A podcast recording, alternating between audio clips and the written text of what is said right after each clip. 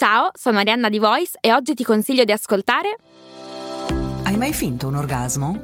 Sai come funziona il piacere sessuale? Quando devi fare sesso entri in ansia e ti perdi tutto il bello? Sono Leni, faccio la psicosessuologa e la mia missione è che tutte le persone possano vivere una sessualità serena. Ascolta il mio podcast Vengo anch'io. Lo trovi su tutte le piattaforme.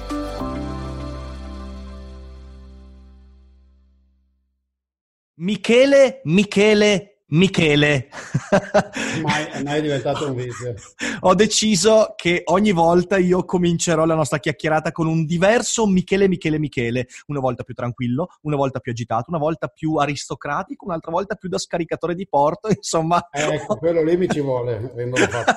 No, ai tempi miei c'era Renato, Renato, Renato, la serenata che mi hai cantato. Oh, oh. Fermati, fermati, fermati ah, che ci buttano giù.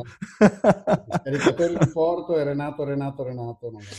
Beh dai, allora, in questi, giorni, in questi, giorni, di clausura, almeno, diciamo così, che possiamo vederci, perché ancora la trasmissione tramite Zoom non è stata verificata, quindi almeno possiamo vederci. Ti dico che in questi giorni l'unica persona che ho visto effettivamente è stata Arianna, ma per il resto non ho visto un cazzo di nessuno, quindi sei, sei un essere umano nuovo da vedere in questi giorni.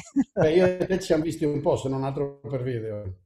È vero, è vero, è vero. Insomma, insomma, insomma, allora, insomma. Cosa, cosa, cosa, mi racconti? Di cosa io vengo da un, da un tentativo solitario nei campi di, di, biciclettare un po' perché insomma alla, eh. bisogna tenere. Cosa mi racconti? Eh, giusto. Allora, ascolta, io oggi ragionavo su un fatto, cioè ragionavo un po' sulle possibili conseguenze di questo periodo e mi sono venuti in mente due scenari che vorrei sottoporti. E magari, mm. magari vediamo se sono credibili eh, e se invece no, quali potrebbero essere eventualmente qualche, qualche scenario futuro. Allora, da un lato c'è lo scenario pessimista. Lo scenario pessimista è quello eh, che eh, quello che sta accadendo, diciamo così, va a minare alla base la fiducia internazionalista e quindi anche il progetto europeo. Cioè, io vedo abbastanza concreta la possibilità che eh, protraendosi ancora per qualche settimana questa situazione, comunque con un lungo strascico, eh, i populismi nazionalisti abbiano la meglio dal punto di vista dell'attrattiva per quello che è com- comunque il popolo e-, e, che quindi venga accantonato seriamente il progetto europeo che magari qualcuno possa dire, sai cosa, ne riparliamo fra 80 anni, 90 anni, 100 anni. Dall'altro lato invece c'è un altro scenario, che è lo scenario ottimista, non privo di problemi, secondo cui eh, a causa di quello che sta accadendo ci sia una sorta di risveglio internazionalista, che la gente si rende conto, che i governi si rendono conto che questi problemi, i problemi del XXI secolo, non si affrontano una nazione alla volta, ma si affrontano globalmente, e quindi ci sia un rafforzamento dello scenario globale in cui ragionando anche in fantapolitica, l'OMS potrebbe diventare il primo embrione di governance globale. E questo lo dico anche perché ho visto una bellissima conferenza su TED, che allego sotto in descrizione, in cui si dice una cosa molto chiara. Si dice eh, guardate che noi siamo stati fortunati in realtà con questo, con questo, tipo di pandemia, perché nei problemi immaginate cosa sarebbe successo se il focolaio iniziale fosse stato nella Repubblica del Congo, in Niger, in paesi dove gli strumenti diagnostici sono molto, molto meno avanzati rispetto alla Cina. Insomma, ho messo insieme un po' di roba perché mi piacerebbe capire, di fronte al coronavirus, si va verso un mondo più chiuso, più nazionalista, meno aperto? Oppure c'è la possibilità che questo sia un problema che apre ulteriormente alla cooperazione globale, secondo te? Uh, vast programma, uh, Monsieur Dufer. Mi rendo conto che è una domanda molto difficile. Magari Ma mettiamo qualche. risposta. Io oggi, ieri sera, ho scritto per il mio amico Francesco Cancellato, che è il vice direttore di fanpage. Ogni tanto ci sentiamo, scambiamo un breve articolo per il loro giornale. Lui mm-hmm. mi ha mhm. detto che dire della crisi della, della situazione finanziaria ai mercati? E la risposta che ho dato alla Vale, secondo me, è anche in risposta alla domanda che fai tu. Mm-hmm. Lo decideremo noi, perché quello che in realtà eh, io non mi stancherò mai di ripeterlo. Poi mi possono dire che sono un cialtrone, che minimizzo, che sono uno stronzo senza cuore, che dice eh, è solo un'influenza, eccetera. Però quello che in realtà va detto di questa crisi come di è che l'entità reale, materiale del problema che abbiamo davanti è grande. ma che noi con le nostre paure, con le speculazioni, con la malafede, con, con l'incapacità e anche con l'interesse a, di chi governa e non solo di chi governa, abbiamo moltiplicato la dimensione del problema di almeno 10, forse 100 volte. Mm-hmm. Questo vale per il, la dimensione sanitaria, vale per la dimensione economica e ovviamente vale per la dimensione politica, uh, come tu hai appena sottolineato. Questa è la risposta. Quindi questa è un'opportunità, come tu hai eh, suggerito, però è anche ovviamente nel momento in cui si scatenano le paure, gli odi, i terrori, le fobie, i sospetti, le angosce, è mm-hmm. una perfetta tsunami che può travolgere tutto. E poi ci sono anche gli errori. Io ieri ho stigmatizzato quello di Madame Lagarde dicendo uh, io non ho mai pensato granché bene di Madame Lagarde, è una politicante. Ne abbiamo anche parlato io e te, ti ricordi? Ne abbiamo parlato, è a suo tempo. La politicante questa volta non ha saputo esprimersi. Il paradossale è che la politicante ha detto la verità nel modo sbagliato nel momento più sbagliato che potesse scegliere. uh, e ovviamente oggi abbiamo... Però, capisci, adesso, ok, abbiamo una politicante che ha fatto un grave errore. Sì. Io sono dell'opinione, per esempio, io mi auguro che magari succeda, dovrebbe essere rimossa. Sarebbe, darebbe fiducia ai mercati, rimuoverla e mettere una persona più competente al suo posto. È una fattibile? Oh, se vogliono, sì. Mm. Uh, non la si può rimuovere brute force, ma le si può fare moral suasion uh, all'interno del direttorato, come diavolo si chiama, non mi ricordo più, il gruppo che in realtà dirige per davvero la ICB, di cui lei è presidente, eh, tale che la signora capisca che la cosa è grave abbastanza per il bene dell'Europa e dell'euro importante. Lei è benestante, ha servito, ha avuto, non c'è nessun problema, eh, time for, for retirement eh, and book reading o book writing. Beh, anche alla luce de- delle ultime dichiarazioni della von der Leyen, eh, la quale ha detto l'esatto opposto rispetto alla Lagarde qualche, qualche ora okay. fa. Eh, cioè, in effetti sì. In, in, in, come dire, in, in fermento. Beh sì, e anche cercando di aggiustare. Perché? Perché capisci, volevo usare quello come esempio per risposta alla tua questione, visto che hai centrato anche sull'Europa. Sì. Cioè, allora, pensa a sta roba qua, che la Lagarde ha fatto quell'errore lì, d'accordo? Allora, certo. a quell'errore lì possiamo reagire come? Mm-hmm. Possiamo reagire speculandoci, accentuando il conflitto, dicendo, visto, che è quello che eh, in casa una parte politica sta facendo. Certo. Okay?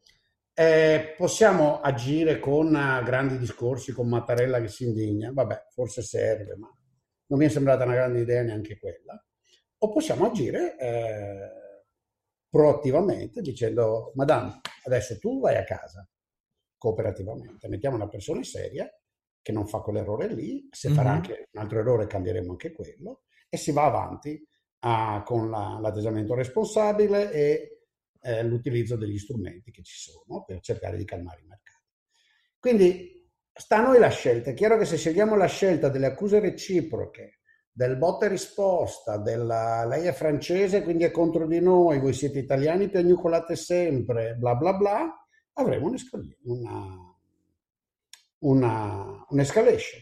Dipende da noi, cioè capisci, il futuro ce lo costruiamo noi, l'entità del problema materiale che abbiamo davanti è grande, ma non è enorme. Certo. Questa sì, è l'unica sì, risposta sì, che riesco a dirti. Dopodiché tutti gli scenari sono possibili, Rick.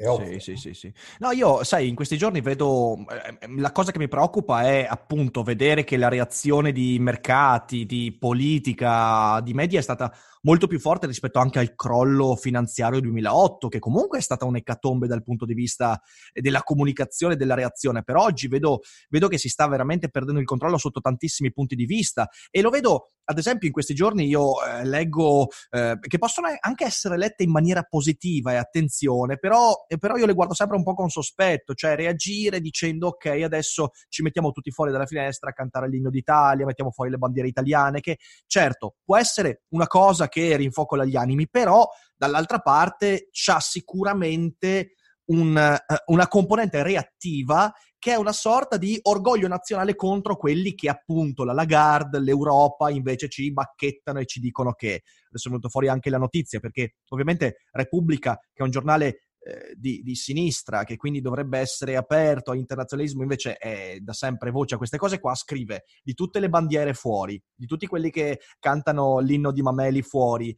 e mette anche la notizia proprio all'inizio nel blog, proprio in primissima visione, di questo inglese che in una, in una trasmissione, non so neanche che cazzo sia questo, non penso neanche sia così importante, in una trasmissione televisiva ha detto ecco, gli italiani hanno adesso la scusa buona per non fare, fare nulla. Si è girato che è un presentatore. Sì, ma capisci, è, dipende, dipende da quello che per esempio noi decidiamo. Di gente che dice e fa stronzate. Mm. È pieno ogni giorno che abbiamo vissuto in vita. Ovvio. Il problema dei media è che devi scegliere che notizie dare.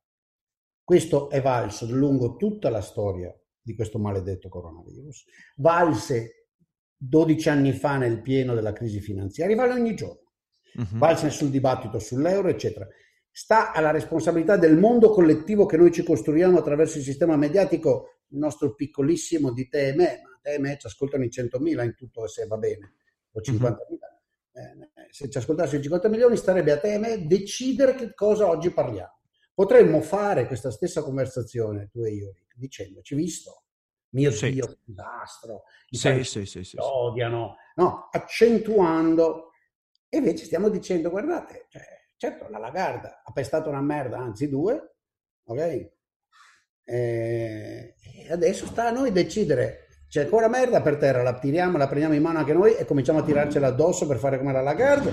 Ok, allora provo, provo a farti una... livello di emotività folle. Sì, Pensa sì. allo swing della borsa italiana ieri e oggi. Uh. Visto cosa ha fatto oggi? Meno 16 più 8 più 7, sì sì, incredibile. più 17 a un certo punto. Più 17, ah no, no, mi, mi ero fermato a un certo punto. 11, okay, ha okay. cambiato, infatti adesso ho guardato un attimo dopo aver detto più 17, avevo il numero, avevo letto prima, più puro, puro bipolarismo finanziario. Ma puro stato emozionale, nervi tesi, c'è casino mm-hmm. di gente che spera ovviamente. Nella volatilità chi è rapido e veloce fa tanti soldi.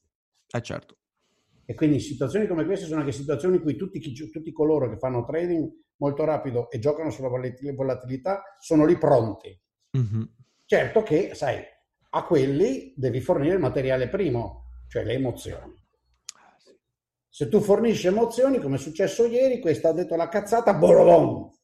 Oggi arriva la, la, la, la Van der Leyen, ci sono le reazioni, barabim. Barabam, sì, sì. Sta, e, e quello è il punto, e ce lo facciamo noi il mondo, viviamo in un mondo di self-fulfilling prophecies. Ok, ok, allora eh, proviamo a spostare un attimo il focus.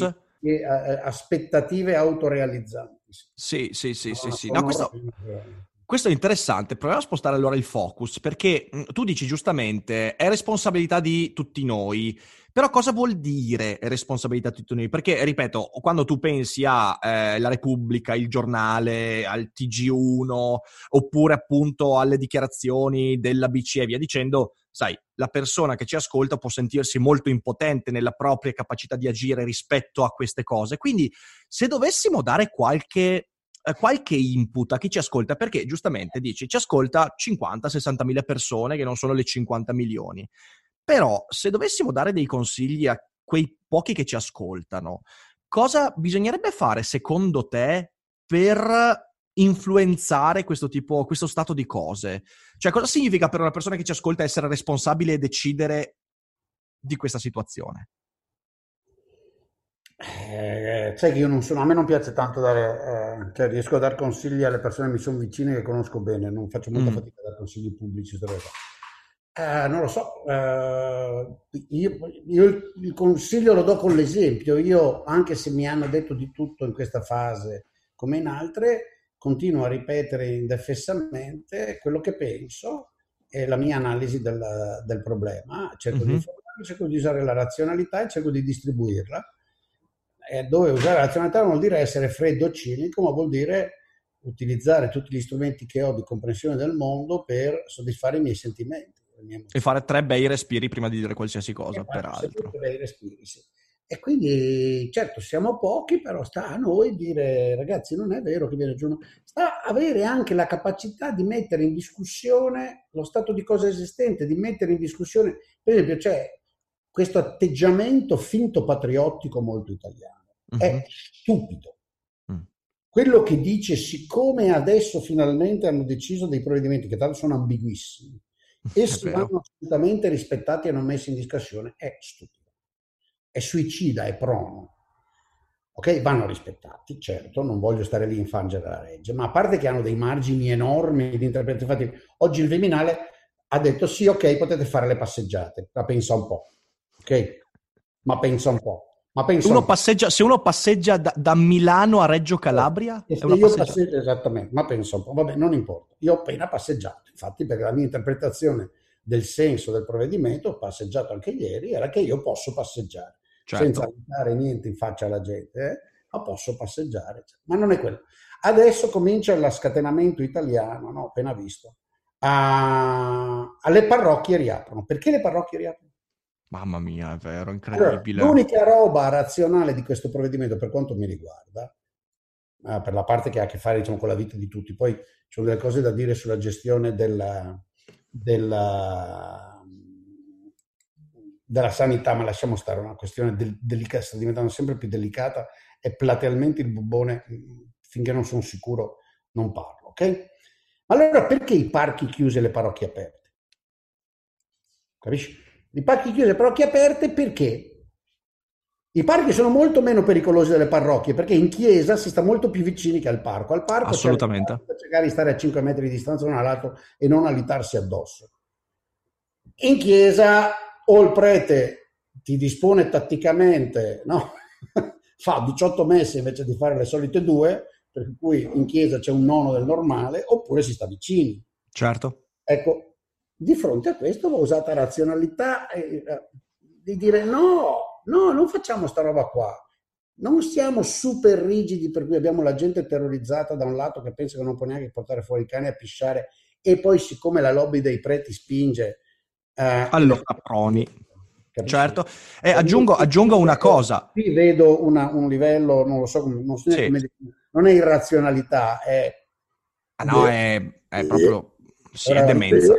È demenza, è demenza, sono d'accordo. No, aggiungo una cosa, oggi c'è, c'è, il provvedimento secondo cui i militari in giro per le città hanno di fatto la, la, la, eh, lo stesso incarico delle... Mh... Mm, Tremenda, quella terribile, terribile, terribile. Eh, capito, anche lì, anche lì, vedete, ecco, questo è, io mi accodo al consiglio di Michele. Mm, non si deve disobbedire a una legge, cioè nel senso in questi casi, ripeto, non si disobbedisce, però dall'altro lato pubblicamente bisogna sapere argomentare il proprio dissenso. È questo che potrebbe fare la differenza. Cioè il fatto, oggigiorno abbiamo uno strumento, che è quello del web, che oltre a permetterci di tenerci in contatto in questo modo e di diffondere comunque, per quanto possibile, dei contenuti eh, edificanti e utili, ci permette anche di esprimere delle opinioni. Ecco, oggi bisogna usare questo mezzo eh, non soltanto per farci la guerra e basta, ma anche per saper diffondere ragioni critiche di fronte a delle decisioni che per quanto poi nel momento della, de, de, de, dell'incontro con quelle leggi vanno rispettate, però ciò non mi esenta dal dire ok,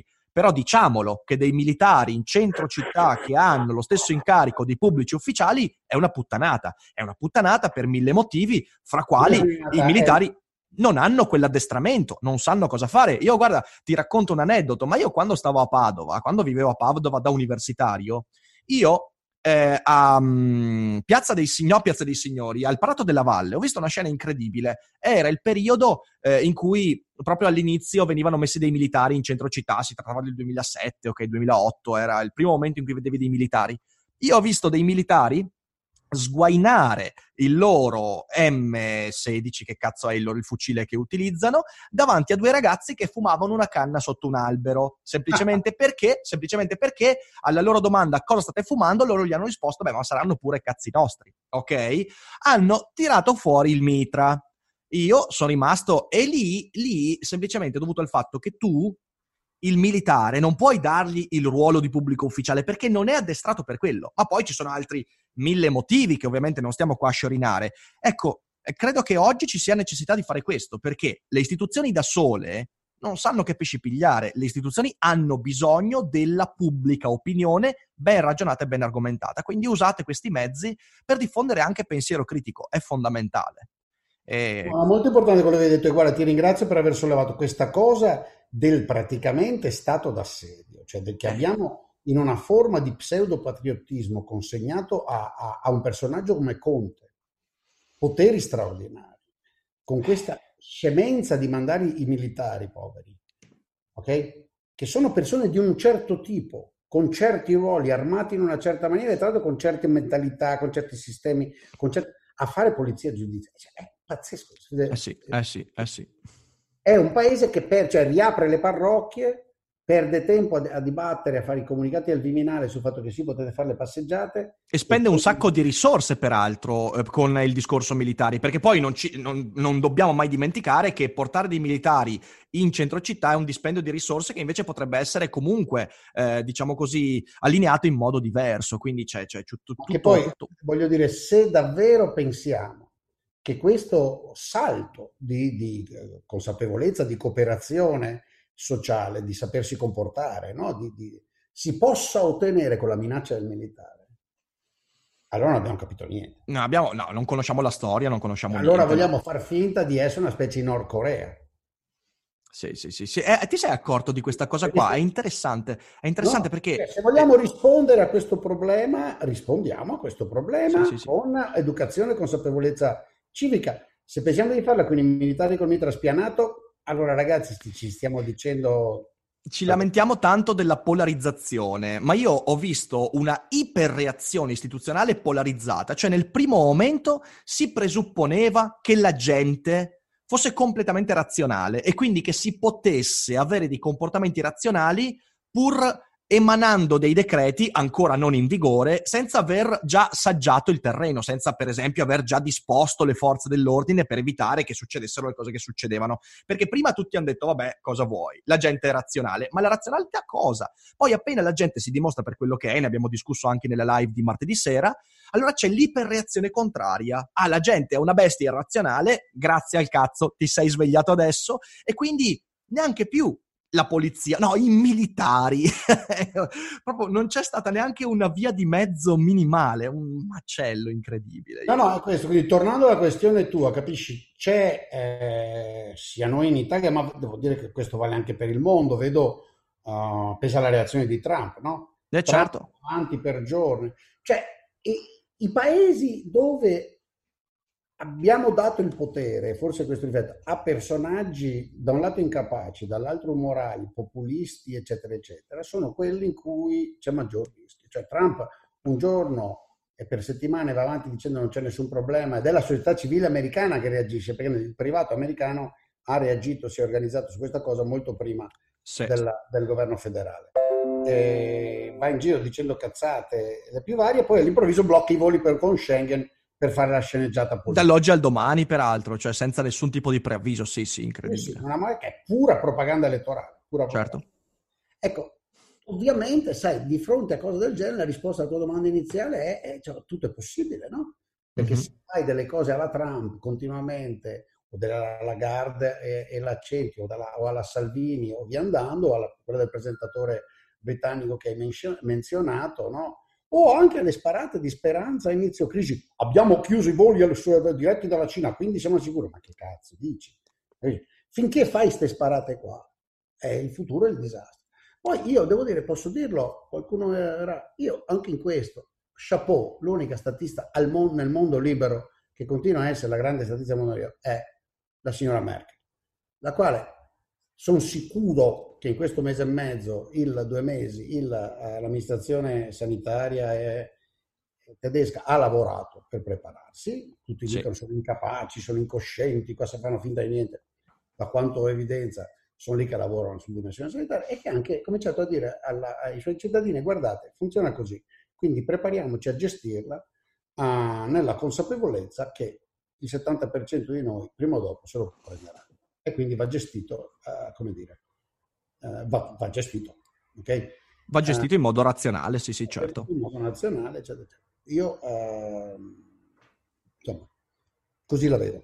A te l'ultima eh, parola. Eh, sì. No, sì, io guarda, vi invito, invito, anche te, poi ti mando il link comunque, a guardare il TED, ehm, che ieri è stato, io me lo sono visto, è stato veramente molto illuminante, perché appunto eh, in, questa, in, questo discorso si dice, cioè, c'è la possibilità di trasformare questa cosa letteralmente nel primo embrione di governance globale. E guarda caso, anche di nuovo, visto che abbiamo parlato della fantascienza e dell'horror, chi fu il primo autore a parlare del possibile governo globale in eh, in conseguenza a un'epidemia, Isaac Asimov, ovviamente, il, il, il profeta, vedi, vedi.